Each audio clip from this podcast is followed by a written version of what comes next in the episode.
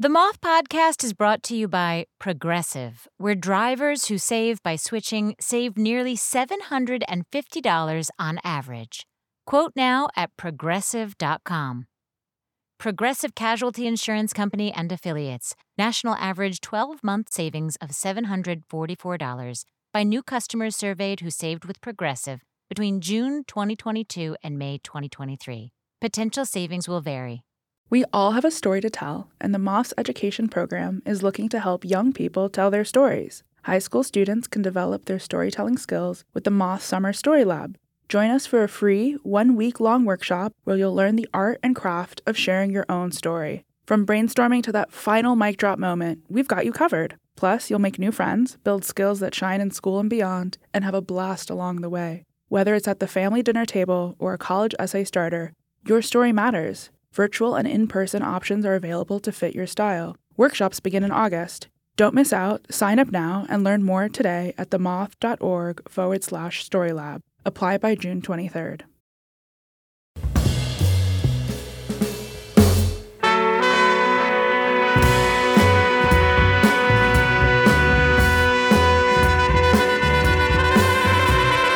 This is the Moth Radio Hour from PRX, and I'm Catherine Burns.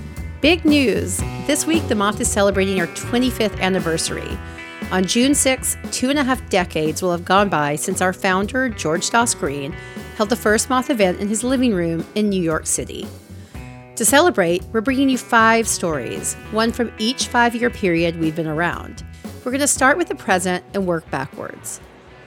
In recent years, the Moth has grown from a local event in New York to a truly global organization, and our team has contributed to work being done around the globe to empower women and girls.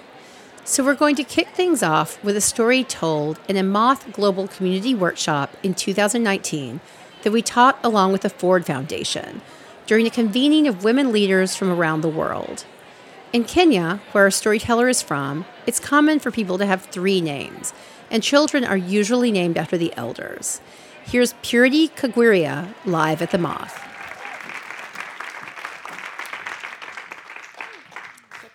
When I was seven years old, I needed to get baptized. All this time, I knew I had one name, Kagwiria, but at the church, they said I needed two names. I went home and asked my grandmother what name I should be baptized by, and she said, Pick my name, be called Elizabeth like me. And I said, mm, that's too old. I'm still very young. I need to find a cooler name for myself. I went back to church and the teacher's daughter gave me her name. She said, after all, I've just I was just baptized two months ago. So her name to me sounded very fresh. Therefore, I was baptized as Purity Kagwiria. Four years later, um, maybe five years later, I needed to do my high school uh, um, final exam. And when I went to register, they said I needed a third name. and, and this third name had to belong to a man. I needed to show that I belonged to someone. And all this time, no one had ever brought up the issue of me having a father. I knew that my grandmother's father was my father. After all, we all called, her, called him Baba. And, but then I knew that I couldn't pick his name. Again, this age thing was too old for me to pick his name. So I decided that I'd grown up hearing my mother.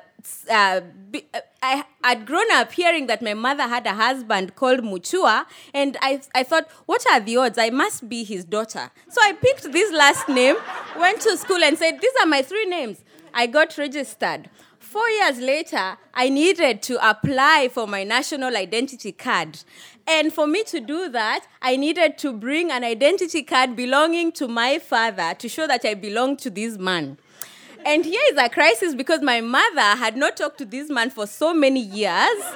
And uh, my mother was also missing. I had not seen her for at least three years. So there was no way I was going to go to this man to tell him to give me his ID.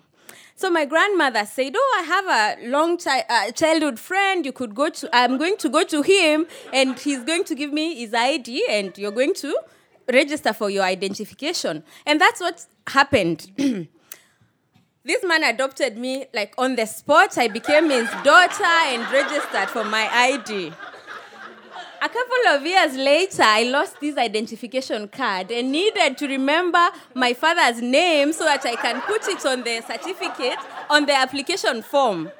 And I could not remember, my grandmother could also not remember the name of this man, and the man had since passed away. I sat on the pavement in Nairobi and said to myself, what could this man's name be? And I guess his name must be Stephen. So I put Stephen Mutua as my father. And by the mercies of God, that was his name, so I got my ID back. when I decided to get married at 29, I again had to, reg- to I, I again had to decide what name I was going to go by. And the registrar said that I needed to drop this Mutua name and pick my husband's name. And at that point, I decided that I was going to stick with the two names that were on my birth certificate and the ones that I really chose for myself. This is Purity Kagwiria. Thank you.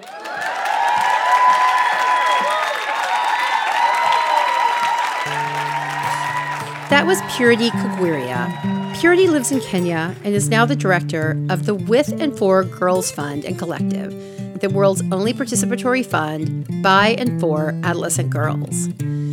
Purity is also the mother of two boys. She wrote, I chose my sons' names with a lot of thought. Each of my sons has four names, so if they want to drop any, they have plenty to choose from.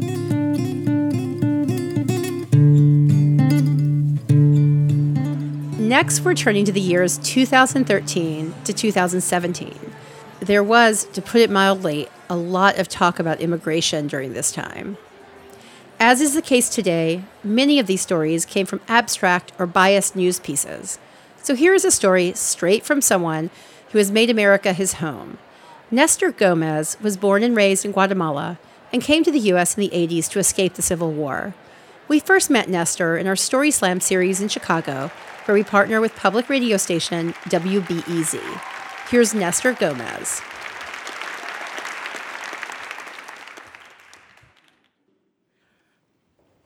When I came to the USA with my family, I was 15 years old.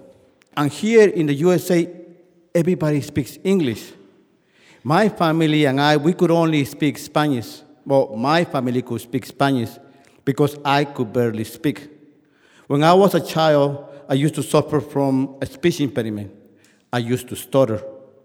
As I grew older, I was able to overcome my stuttering, yes, a little bit. But when I came to the USA, because of the culture shock, I started stuttering again. I remember thinking to myself, great.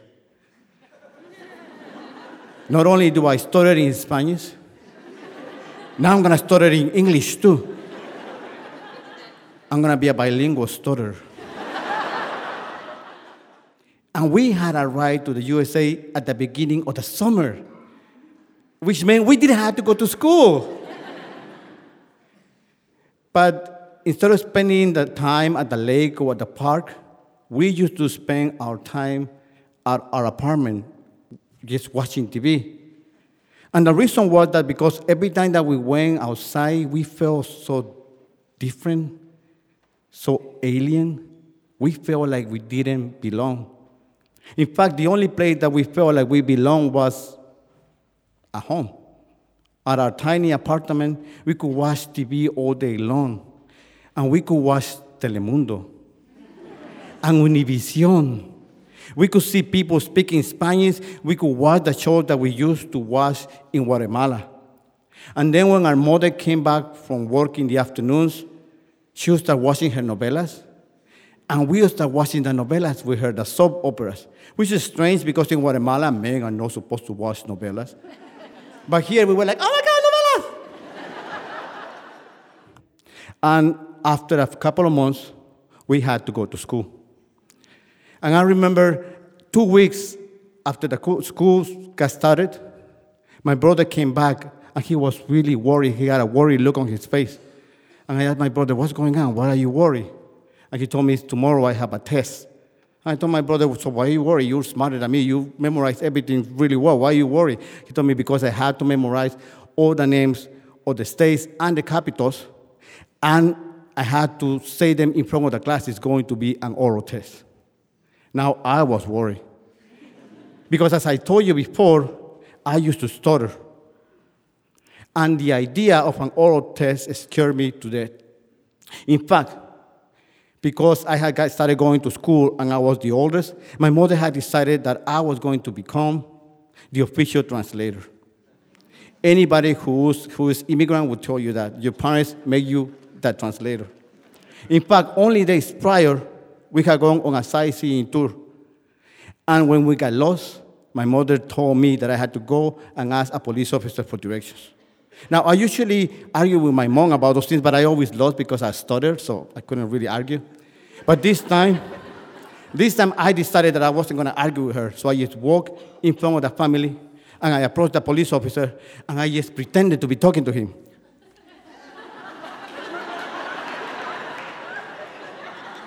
and then I went back to my mom and I gave her, gave her the made up directions.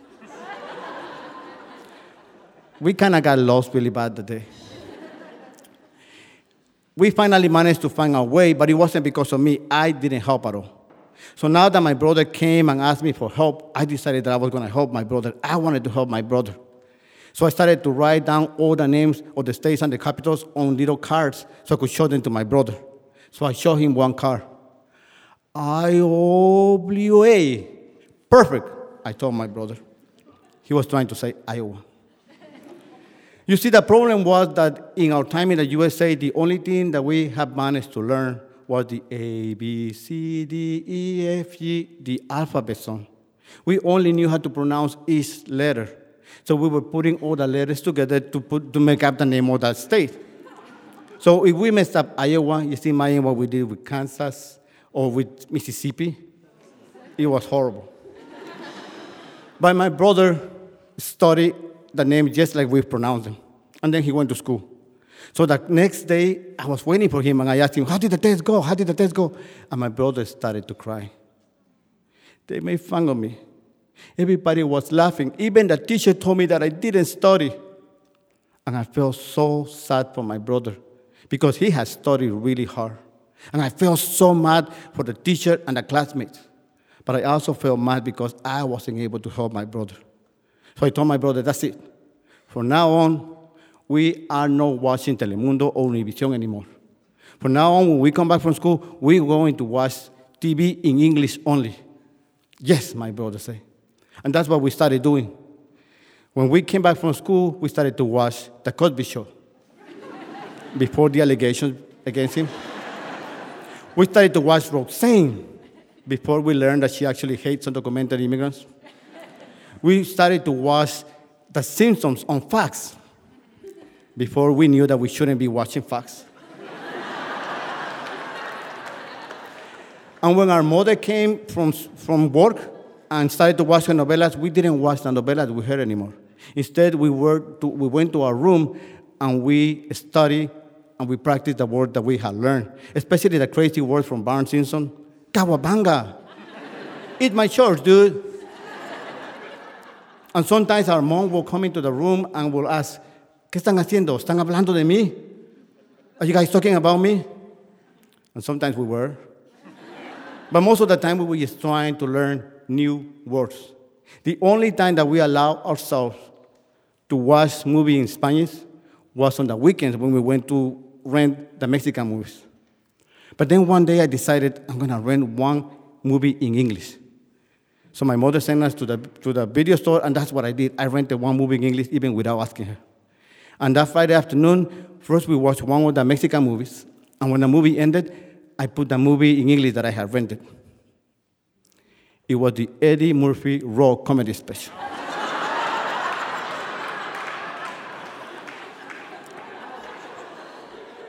I mean, I thought it was just a regular movie with a beginning, middle, and a plot. But no, it was this guy that was just telling jokes really fast, and we couldn't understand anything. So I fast forward the movie a little bit, and nothing. I fast forward the movie some more, and nothing. I fast forward the movie a third time, and then I saw that Eddie Murphy was moving his leg up and down. Dun, dun, dun, dun, dun, dun, dun, dun, dun, dun, dun, to the sound of the music. Boom, boom. He did this little scream! This little jump. He turned around. He did the moonwalk. He was making fun of Michael Jackson. We knew who Michael Jackson was. It was so freaking funny. so my brother and I, we started to point at the TV, funny, funny, funny, we pointing at each other, funny, funny. I was sitting on the floor in between the TV and the sofa, and I turned around to see my mother to see she was laughing. But she was looking at us with a strange look on her face. She was looking at us like she didn't know who we were, like we were alien to her, like we were strangers. So I told my brother to go into the kitchen and get some popcorn and some sodas. And my brother didn't like to be bossed around, but he liked popcorn and sodas better. So he ran into the kitchen, and while my brother got the popcorn ready, I took the movie out and I put one of the Mexican movies instead. And by the time my brother came back with the popcorn, he saw that the Mexican movie was playing. He didn't say anything. He just sat next to my mom, and my mother hugged him, and they cuddled up together. And I wanted to do the same, but I was 15 years old, so I was too cool to do that. So instead, I got up and I sat on the other side of the sofa, and I just looked at my mom and I looked at my brother because I knew that we had to get used to this country, that we had to learn to speak English so we could get better grades and eventually a good job. But in that moment, in that tiny apartment, we just needed to be a family. Thank you.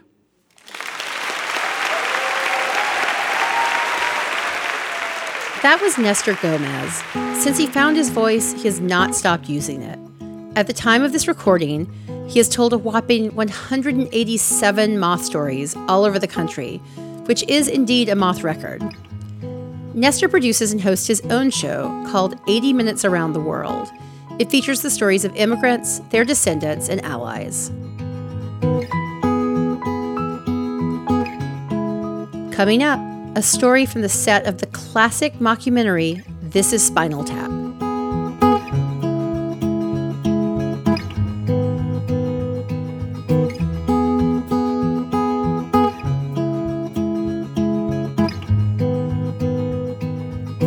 The Moth Radio Hour is produced by Atlantic Public Media in Woods Hole, Massachusetts, and presented by PRX. Support for the Moth comes from Odoo. What is Odoo? Well, Odoo is the only software your business will ever need. Featuring a suite of integrated business applications, Odoo connects your business operations together so that you can get more done in less time. Odoo has apps for everything CRM, accounting, sales, HR, inventory, marketing, manufacturing, you name it, Odoo's got it. To learn more, visit odoo.com slash moth. That's O-D-O-O dot com slash moth.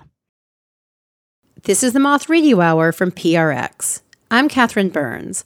In this hour, we're celebrating the Moth's 25th anniversary by hearing stories recorded across our two and a half decades. Now we're going back to 2009. This is the period where we began touring and we began experimenting with new partners and venues in our hometown of New York City. Our next storyteller, Tony Hendra, was the first editor of the National Lampoon. And as an actor, he played the role of the band manager Ian Faith in the classic mockumentary This is Spinal Tap. And that was the subject of a story he told at a moth in New York City at the Museum of Modern Art which was presented in partnership with Doc Fortnight 2009. We're going to join him mid story, which finds Tony depressed over the death of his friend John Belushi, in financial ruin, going through a tough divorce, and feeling completely disillusioned with the ideals of the 1960s, especially the promise of rock and roll. Here's Tony Hendra. And um, it seemed to me somehow appropriate that I was in California. because California is the end I mean, it's the end of America. You can't go any further, right? And it was also appropriate that somehow this magnificent sunset was sliding gradually underneath the horizon into Stygian darkness. And for the first time in my life, I just wondered what the hell was the point in going on. Now, whoever owned this house um, was kind enough to have left a quart of vodka in it. And I also had with me my very first prescription for Valium. So uh, these two things um, taken together, seemed to me to present a, a, a perfect opportunity. So I laid out 10 Valium. I figured that's how many it would take. I took a big, big slug of vodka and um, took my first Valium ever. And then took another slug of vodka. Nothing much seemed to happen. And so I took a really big hit of vodka, picked up the Valium, and I looked at them in my hand for a long time. And I fell asleep.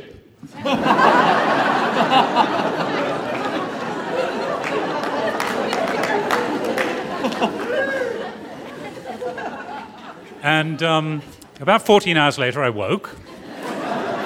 And I remember through the fog that I was supposed to be on a movie set, to be precise, about four hours earlier. And uh, it was the last thing in the world I wanted to do was be in a movie set, and especially a movie about rock and roll, which at this point I hated. And it, uh, it didn't have a script, this movie. It had to be totally improvised, and I'd never improvised in my life either. But I was a professional, so I jumped in my car and sped across the Malibu Hills and um, to the location. And uh, they rushed me into hair and wardrobe and so forth and so on, and rushed me to the set. And there were the three stars of the movie, looking absolutely hilarious in their fright wigs. And the set was actually a limo, and I was placed in the limo uh, with them. And um, somebody yelled action, and we were underway. and they were brilliant.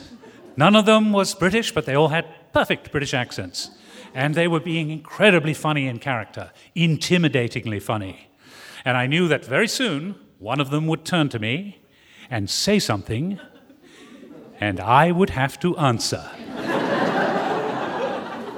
now, I'd done a little homework.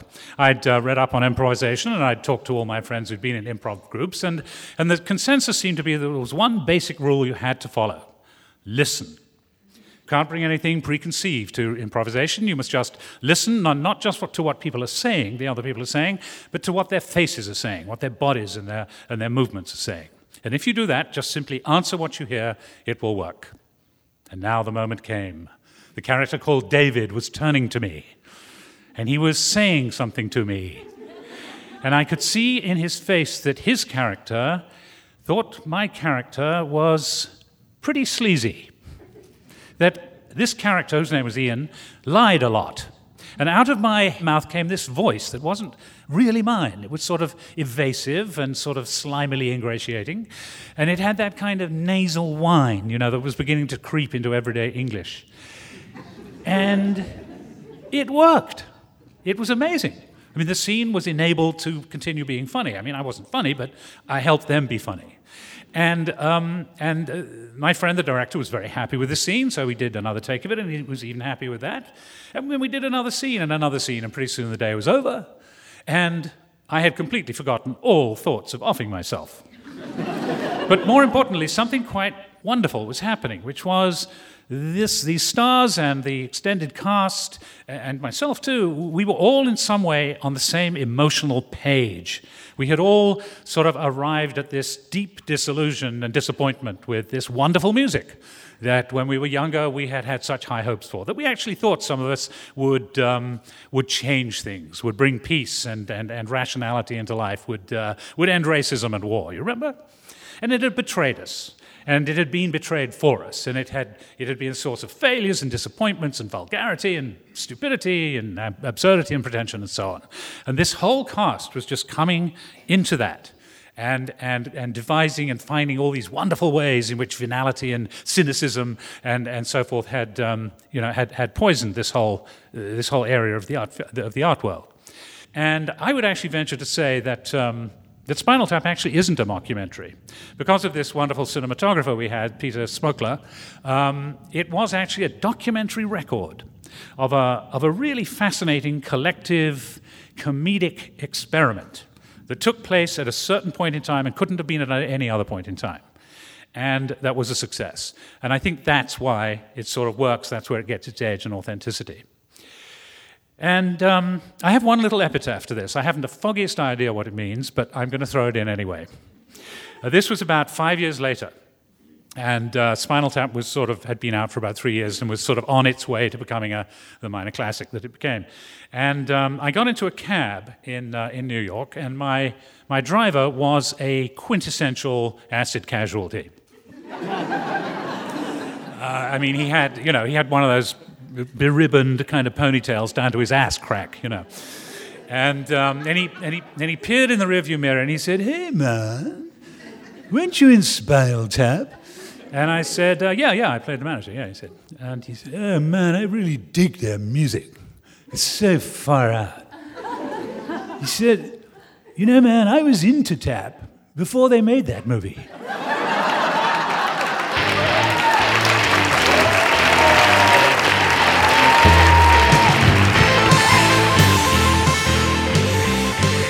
That was Tony Hendra. Tony was the author of the memoir Father Joe and the co author of George Carlin's posthumous memoir Last Words. Tony was a many time Moth storyteller, host, and longtime board member. He championed the Moth right up until his death in 2021, and we miss him terribly.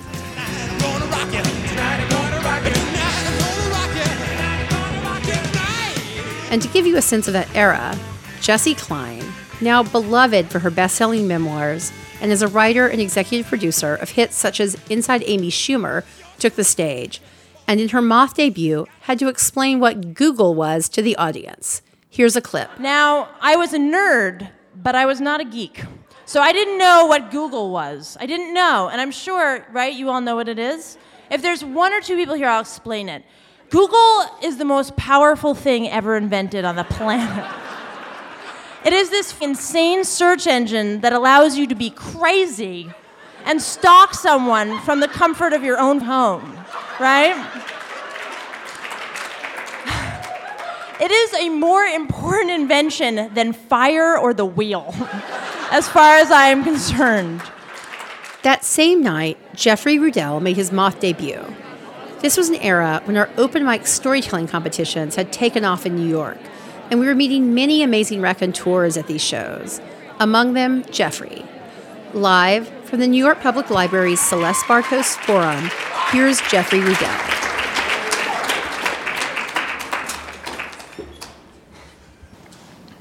At the age of 19, I fell prey to a powerful and deeply corrupting influence. It dogged me for six years, costing me many a friend, and in the process, bringing my family to ruin. It crippled me to such an extent that I have spent the intervening 15 years recovering from it. The influence I speak of is hope. Now, you should know at the get go, there's nothing in my childhood to suggest I might find myself on such a wayward path as that. My parents loved me terribly. They taught me right from wrong. They taught me to be courageous in the face of bullies. They taught me patience and forgiveness. They taught me that love would see you through any misfortune. My trouble began on Independence Day. Not the Independence Day, but my Independence Day. My Independence Day occurred on Memorial Day, 1982. That was the day I told my family I was gay. The act itself, Mom, Dad, I'm gay, was relatively unexceptional. In fact, it should have been more exceptional, and I've always sort of wished that it had been. However, subsequent events overshadowed it, and it pales by comparison. The subsequent events occurred in my absence after the fact, as I was in my car driving back to college to take my final freshman exams. I remember being on the highway and thinking how, you know, I kind of expected my parents to freak out a little. And, you know, to my surprise, they had not freaked out. They'd been calm and cool and collected, oddly calm, cool, and collected. But still, I was really happy as I drove back to school. Meanwhile, subsequent events were busy unfolding back home. My mother was going through the house where I grew up and was gathering together things I had made for her um, a jewelry box when I was in 4 H, and a painting when I was 16, um, a box of letters, con- or a box containing the letters that I'd written them from school, which I used to do every week. She was removing photographs from the walls and placing them in little piles around the house, and she was directing my father, who never dared not follow her direction to take the bed and the desk and the chair and the lamp and the Smith Corona, Smith Corona even, and to put them all in the front yard, next to the rock garden, not too close to the maple tree. My clothes, my books, my bookcases, my report cards, my Farrah Fawcett posters, my shoes, three years worth of interview magazines, the good ones with the Andy Warhol covers, you know. Everything then, with my brother and my sister and my grandparents, watching, my mother removed a cigarette from this tiny crocheted case she always kept them in. And she lit this cigarette, and then she took the match and put it to the pile of things there in the front yard that contained the sole and complete record of my existence and my family. It burned for seven and a half hours, thanks in part to the addition of some lighter fluid to help get the larger pieces of furniture going. All of it, all that was me prior to that memorable Memorial Day, up in flames. According to my sister, who years later recounted these details to me, it was a mighty impressive blaze. In their eagerness to feed it, and due to an unexpected wind off the fields around the house, the sugar maple that was older than my great grandfather caught a spark in its branches and was sacrificed. They cut off all communication with me. They emptied and closed our joint bank account. There goes college. They barred the door. They stopped talking, stopped answering my letters, stopped taking my calls. They stopped anything with me. They just stopped. I was completely disbelieving. I mean, this didn't make any sense. Uh, all of my friends had, you know, stories about telling their families they were gay, and they all ended the same way. Sooner or later, everything worked out fine. So, I even had a friend named Neil whose parents had done the same thing. You know, at first they just stopped talking to him, but one year later, they were inviting his new boyfriend to come home with him for the holidays. Everyone counseled me to have a little patience and have a little hope. And this is how it starts slowly, just a little hope, just enough to get you through. But hope is cumulative. A little bit here and a little bit there, it builds up in the system until it becomes something toxic denial. I mean, their reaction had been, yes, extreme, but not the worst that could happen. The thing to do was to be a good son, to make them proud, to earn back their love. So I got a job, and then another, and then a third. Three shifts, three restaurants, six days a week. That would show them. But they weren't watching. I wrote them letters, lots of letters, about nothing. You know, it's uh, Tuesday and it's hot. Or my new roommate is named Kathy. Or my friends took me out for my birthday yesterday. They didn't write back. Living for me sort of came to a halt, um, despite the fact that my life just went on and on. I didn't think about my future. I didn't think about my needs. I didn't think about my sadness. I didn't think about any of it. I didn't have to because I had hope every day whispering in my ear don't give up, don't walk away. You're almost there. Don't stop. Don't grow. Don't develop. Don't, don't worry. Just don't make any sudden movements or you'll blow it.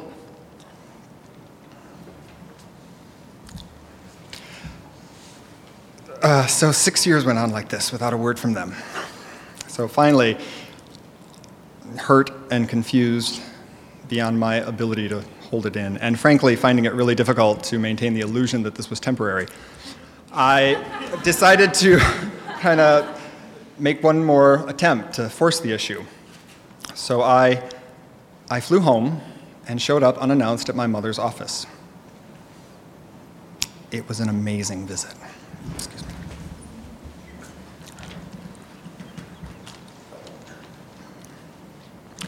I asked the receptionist to, to page my mother and tell her she had a surprise visitor. And I stood there in the lobby, and I remember seeing my mother come down this long hallway toward me. And she was walking, and then she sort of looked up, and she saw me, and then she recognized who it was, and she turned and walked away again. It was a really amazing 90 second visit. Two and a half weeks later, a black funeral wreath was delivered to me at my office with a note that said, In memory of our son. Clearly, it was time to give up hope and take up therapy.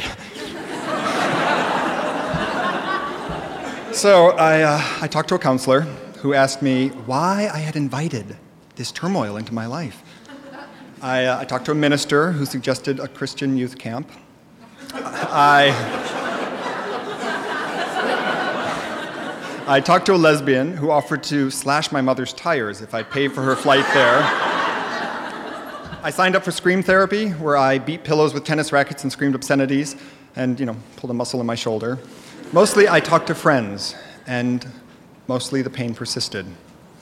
The sheer weight of it nearly crushed me, or at least that's how it felt at the time. Since it was my constant companion, I spent most of my time turning it over in my mind, fingering it like some sort of psychological worry stone. Over the years, it's been eroded by so much handling. All that remains now is a small, hard, nearly weightless pebble, really. Worn away is most of the anger and much of the hurt. But one question remains How was it possible that they taught me love and loyalty in excess of that which they themselves possessed?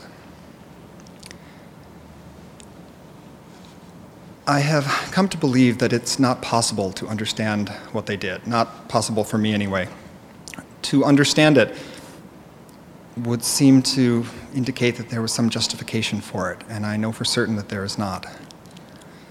Still, there's no escaping my parents. This, um, this thing they did, this extreme and unfathomable and many layered thing they did, tore a hole in the middle of my life. I have spent years and a lot of money darning that hole while trying to keep the rest of my world from unraveling. And yet, their influence on me is enduring. My parents loved me terribly. I have been courageous in the face of bullies. There is such a thing as too much patience, but no such thing as too much forgiveness and love has seen me through every misfortune.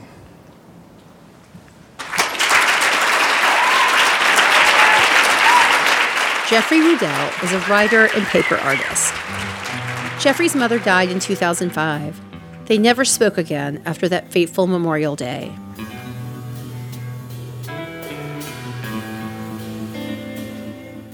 Coming up, a story from the woman whose life and friendship inspired the Moth's founding.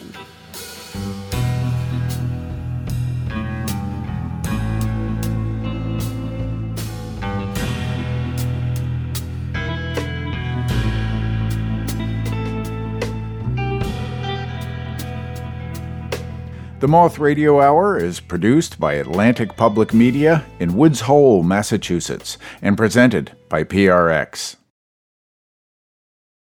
This is the Moth Radio Hour from PRX, and I'm Catherine Burns. We're here celebrating the Moth's 25th anniversary. For our final story in this hour, we're going back to our earliest days. I'm now going to turn this introduction over to our founder, George Dawes Green. I started the Moth back in 97, and people always want to know where I got the name from. Well, I grew up on an island off the coast of Georgia called St. Simons, and there's not much to do on St. Simons Island, so at night we'd go on over to Wanda Bullard's house, which was kind of a ruin, and her porch screens were all bellied out so moths could get in, and they'd go battering around the porch light. And we just sit there under all that air traffic and tell stories and drink bourbon.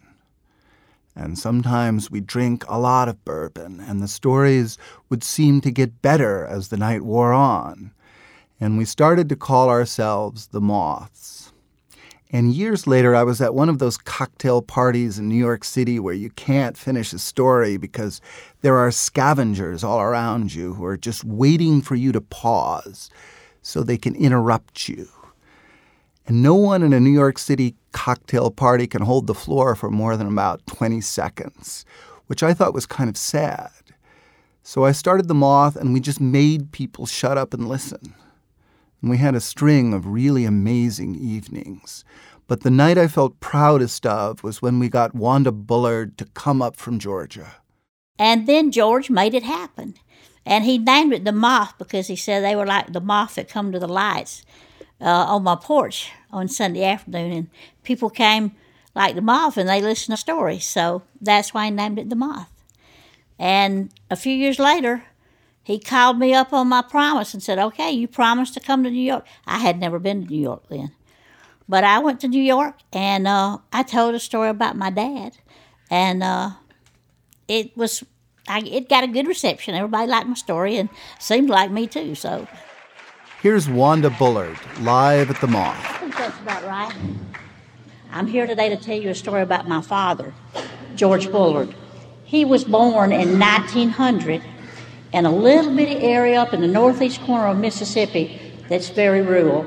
Uh, most people would call it hillbilly country. They just call it paradise. so he was one of nine children, and he married when he was 20. His, he and his wife had two children, and his wife died. So he raised those two daughters, and then when they were grown, he married another woman who turned out to be my mother. She was about 20 years younger than him, and they had two daughters, and I'm the last of the last. He was about 50 years old when I was born, but uh, an incredible influence on my life.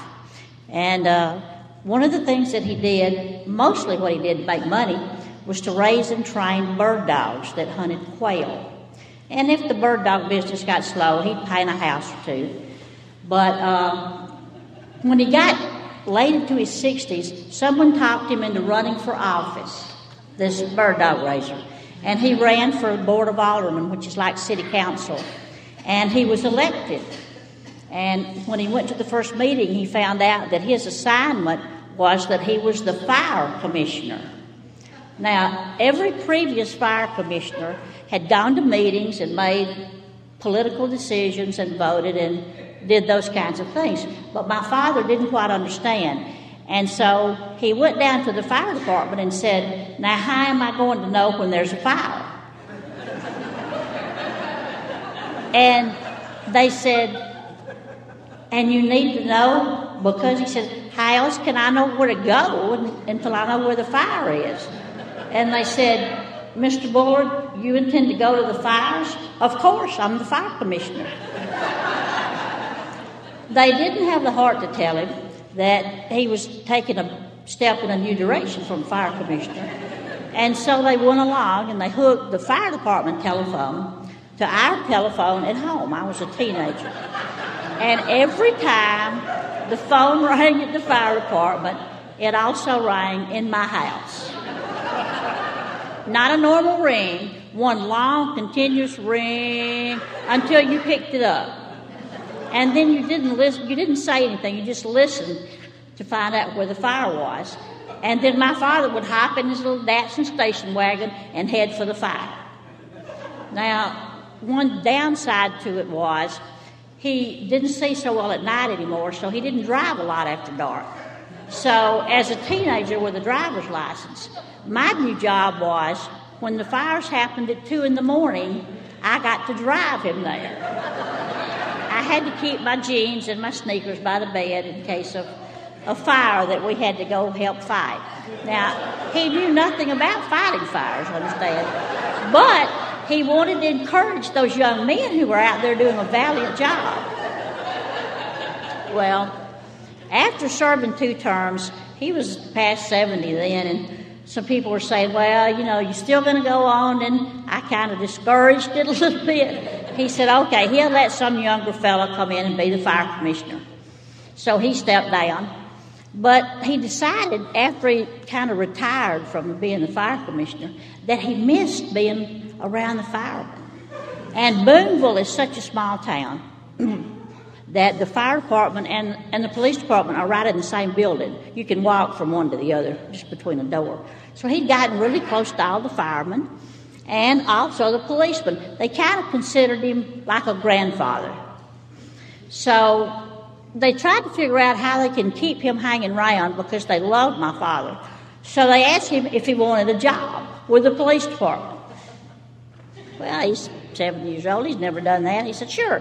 What can I do? They said, Well, when someone's sick or needs to be off a day, you could come in and fill it, fill it on the radio. You could be the dispatcher take calls, call out to the cars and tell the policeman where to go, that sort of thing. He said, I can do that. So they actually, I'm never sure how they maneuvered this, they paid him to do this. So he was going along really normal with that job and everything was looking good. And then one day he got to work and found this most amazing thing they had a prisoner. Now, in all the time he'd been, in the months that he'd been there, they had not had a prisoner. So this intrigued my father. So he'd work on the paperwork a little bit and he'd go back and talk to the prisoner. And by noontime, he was liking this young man, even, even though he had hair way down here, which my father hated. So when he went out for lunch, he brought the young guy back a couple hamburgers and went back and talked to him some more. And he said, Son, why are you in jail? He said, Well, I had a little too much to drink last night, Mr. Bullard, and they arrested me for public drunkenness. My father said, Well, that's not too bad. Why doesn't somebody come and pay you bail? He said, Well, I'm from Corinth, Mississippi. Now, that's about 20 miles up the road from Booneville. He said, I think if I could see my father face to face, he might loan me the $200 to pay my fine, but I'm not sure how he's going to react to a call from the Booneville jail. My dad mulled that over a little bit. He's a real good muller. And he said, You know, if I were to let you go, could you go up to Corinth, find your daddy, borrow the $200, and be back here before my shift ends at 5? the young man was liking the direction of this conversation. He said, Mr. Bull, I appreciate it, but they impounded my car, so I don't have any way to get to Corinth. It's 20 miles. My daddy said, Well, is it a blue Chevrolet? He said, As a matter of fact, it is. He said, Oh, it's out in the parking lot. I can find the keys. So, with no authority to do anything but talk on the radio, he searched through the desk found the keys, and not only turned the prisoner loose, gave him a getaway car. About four o'clock, the policemen started coming back in off the shift, and uh, they went back to check on their prisoner. They weren't used to having a prisoner either. And they discovered, to their dismay, they didn't have one. And they said to my father, Mr. Bullard, what happened to the prisoner? And very nonchalantly, because he just didn't see that he'd done anything wrong, he said, Oh, I turned him loose. you what? Uh, I turned him loose. Why did you do that? Well, he just seemed like such a nice young man. And uh, I told him he needed to go get his $200 and come back and pay his fine. They said, Well, how's he going to get the car in? He said, Oh, I gave him his car. So they're sitting around mulling around saying, okay, what are we going to do to make this go away? Because they didn't want my father to be in trouble. They wanted him to be able to continue coming in and hanging out and working on the radio. So they decided, one man said, you know what we'll do? We'll tell, we'll remind the chief of police that uh, George Bullard helped get him elected. Another one said, I got a better idea let's just tear up all the paperwork, the arrest report, everything, and let's just pretend none of it ever happened.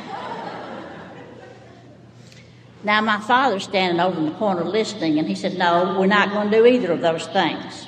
That young man will be back with the $200. I'm waiting here until he gets here. One policeman observed it might be a pretty long wait. But my father's thinking about that young man and how they had kind of bonded in those few hours.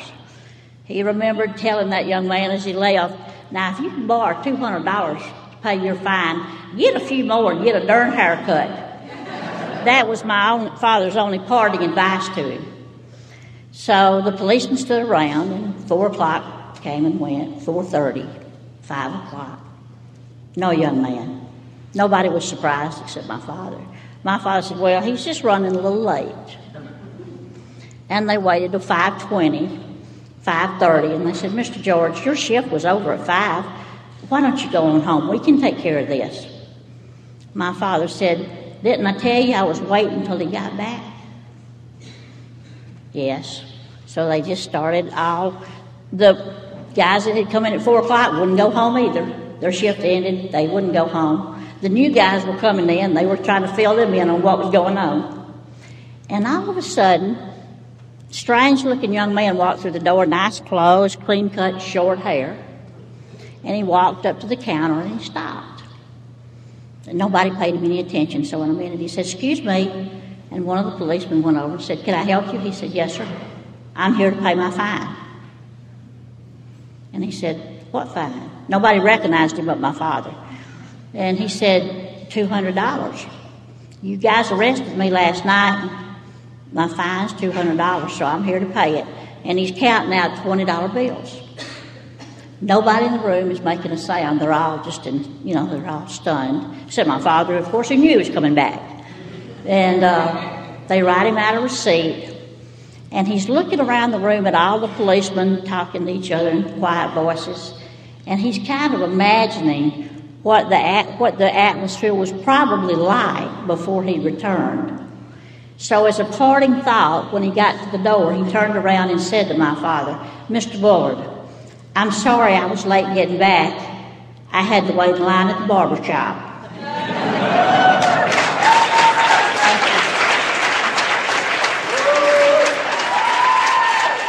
That was Wanda Bullard.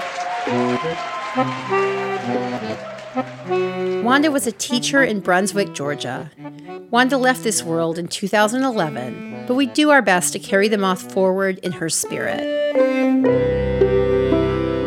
That's it for this special 25th anniversary episode of the Moth Radio Hour. We hope you'll join us next time.